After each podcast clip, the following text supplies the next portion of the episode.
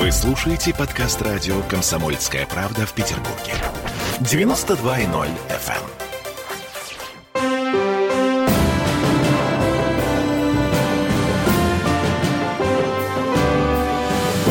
Нулевое чтение. Всем привет, это Петербург, петербургская студия радио «Комсомольская правда». Я Дмитрий Делинский. Я Ольга Маркина. Я Денис Четербок. А, депутат законодательного собрания Петербурга. Из э, состава, да, уже понятно, что мы собрались для того, чтобы обсудить повестку завтрашнего заседания. Начнем с э, вопроса, который тянется еще с прошлой недели. Вы инициировали продление срока продажи алкоголя в петербургских магазинах. Э, сейчас лавочка закрывается в 10, вы предлагаете с 11. Причины, по которым вы это сделали, мы, собственно, уже обсудили в прошлый раз, неделю назад. Результат результаты? Э, опрос продолжается. Так. Мы подводим предварительные итоги. 63% опрошенных о общей сложности на разных площадках э, в социальных сетях, э, в телеграм-каналах было опрошено порядка почти 10 тысяч человек. Вот 63% поддерживают продление часа продажи. В комментариях, которые можно оставлять также на площадках, где ведется опрос, люди поддерживают эту инициативу прежде всего по двум причинам. Первое, они жаждут э, борьбы с так называемыми нелегальными торговцами. И вторая причина, конечно, это удобство. Скоро новогодние праздники. Я думаю, каждый из нас был свидетелем тех безумных просто очередей, которые... Без 10-10 вечера. Без 10-10 вас отталкивают э, и просят, умоляют просто люди, пустите, которые... Пустите, пустите нас успею. вперед, иначе я не успею. Вот. Мы отдаем себе отчет, что, может быть, и 5 минут 12 кто-то захочет приобрести, но все равно, все-таки по большей части, к 11 часам вечера все-таки большая масса людей, они возвращаются домой. Да, приличные люди в это время уже сидят по домам. Когда мы увидим практический результат? То есть... Пока сложно говорить, мы должны еще получить расчеты от э, экономистов, как это скажется на городской казне. Помимо этого, необходимо еще профессиональное обсуждение представителей правительства, которые отвечают за ручные продажи алкогольной продукции. То есть необходимо посчитать, какое количество магазинов у нас официально легально работает по лицензиям, каково количество этих э, магазинов, которые потенциально вот этот лишний час будут э, торговать и выторговывать в белую. Э, нам все это необходимо также для того, чтобы по итогам, а я напомню, что будет введено в рамках эксперимента минимум на год, а дальше будем подводить итоги, чтобы нам проследить динамику, то есть осуществить замеры, как это действует сейчас на экономику, на ту же систему здравоохранения, то есть уменьшится ли количество отравлений. И дальше необходимо зафиксировать сначала вот эти показатели и сравнить их с показателями там будущего года.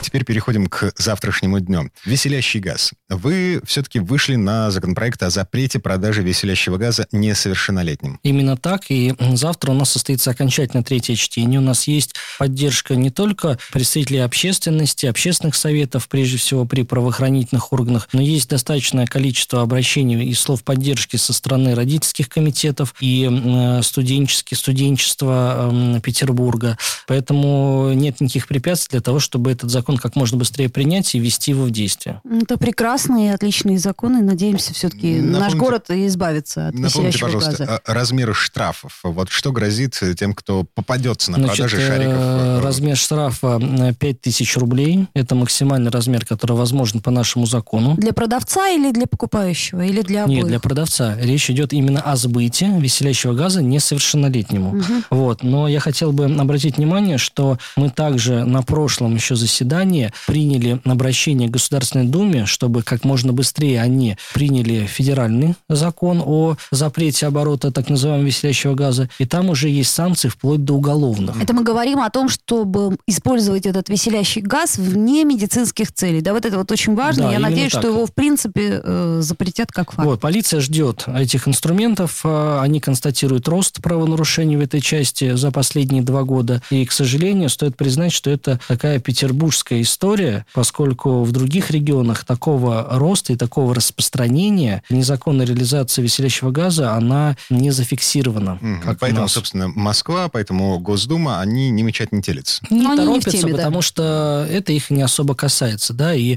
я надеюсь, что наше обращение, в том числе то, что спикер Совета Федерации Валентина Ивановна Матвиенко обратила на это внимание и достаточно жестко потребовала скорейшего принятия этого закона, вот это все возымеет э, свою силу над э, Государственной Думой. В какой-то момент на Думской станет невесело. Надеюсь.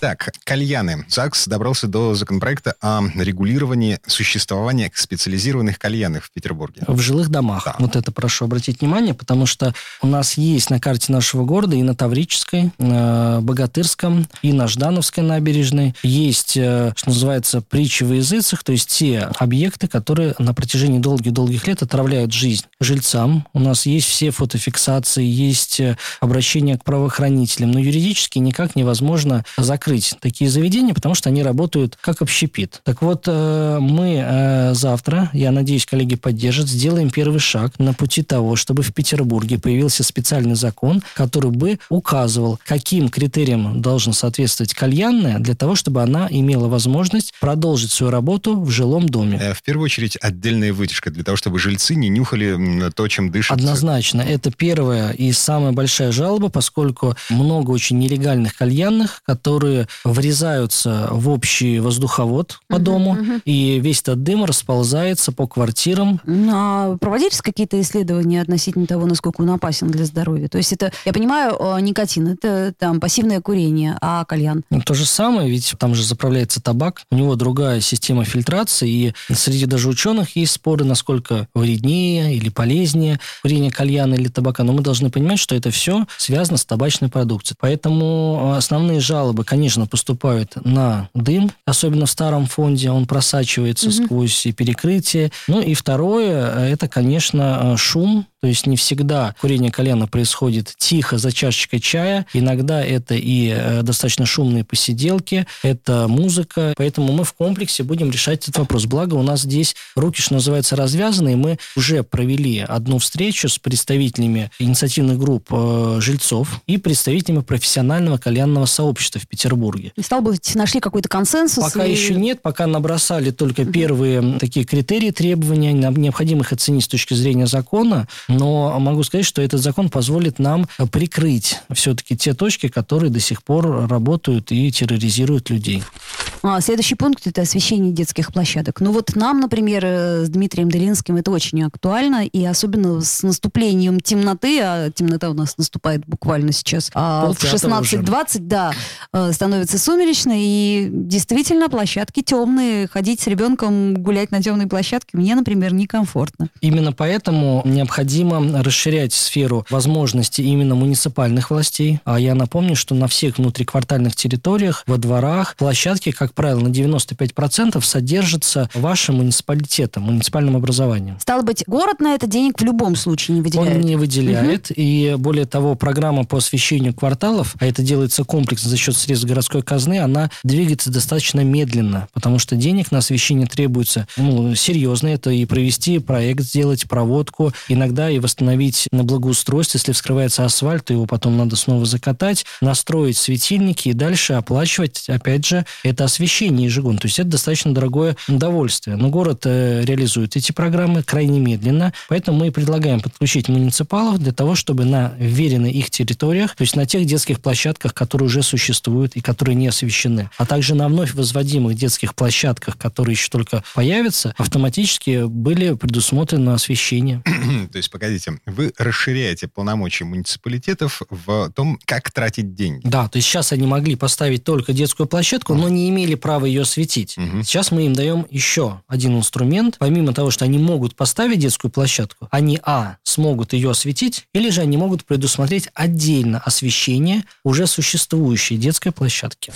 Так, последний вопрос, который мы успеваем обсудить, тоже касается благоустройства придомовых территорий. Вы пытаетесь решить проблему с парковками.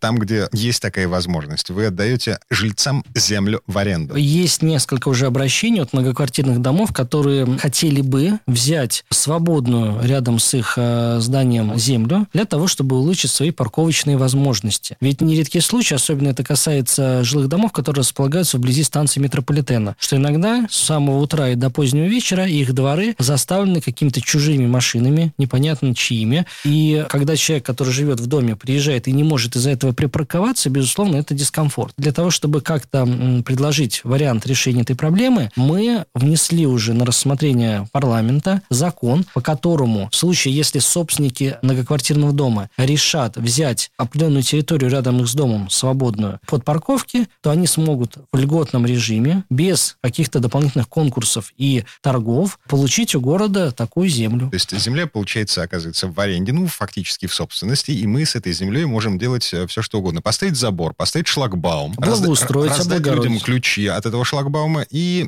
парковаться будут уже только свои. Только свои. И, Те соответственно, тоже- никто не сможет пожаловаться, как сейчас Никто это не сможет делают. пожаловаться, потому что это будет, э, во-первых, все законно, оформлено, мгм. а во-вторых, э, арендная плата будет, она будет небольшая, льготная, но все-таки город от этого тоже будет получать определенный доход. Э, Чем больше у нашей земли будет собственников и хозяев, тем будет в целом лучше. Потому что если мы всегда сравниваем там ту же самую Европу, почему там везде порядок? Потому что там у каждого метра земли есть свой владелец, есть свой собственник или арендатор, человек, который отвечает за то, что там было, был порядок. У нас, к сожалению, очень много территорий, которые никому не принадлежат, а значит автоматически Если за ним- общие, значит ничьи. Значит, ничего. За ними следит государство. Как это происходит, мы все с вами видим. Поэтому, если какое-то количество многоквартирных домов смогут решить за счет этого закона свою проблему с парковками, я считаю, это хороший закон. Но для этого нужно оторвать пятую точку от дивана, договориться со своими соседями и написать какое-то заявление. Да, по установленной форме, когда закон будет принят, обратиться в Комитет имущественных отношений. Могу сказать, что те многоквартирные дома, где подавляющее большинство автомобилистов э, не заржавеет за принятием такого решения. Все, что мы успели обсудить сегодня. Денис Четербок, депутат законодательного собрания Петербурга. И Ольга Маркина. И, И- Дмитрий Делинский. Всем хорошего дня. Нулевое чтение.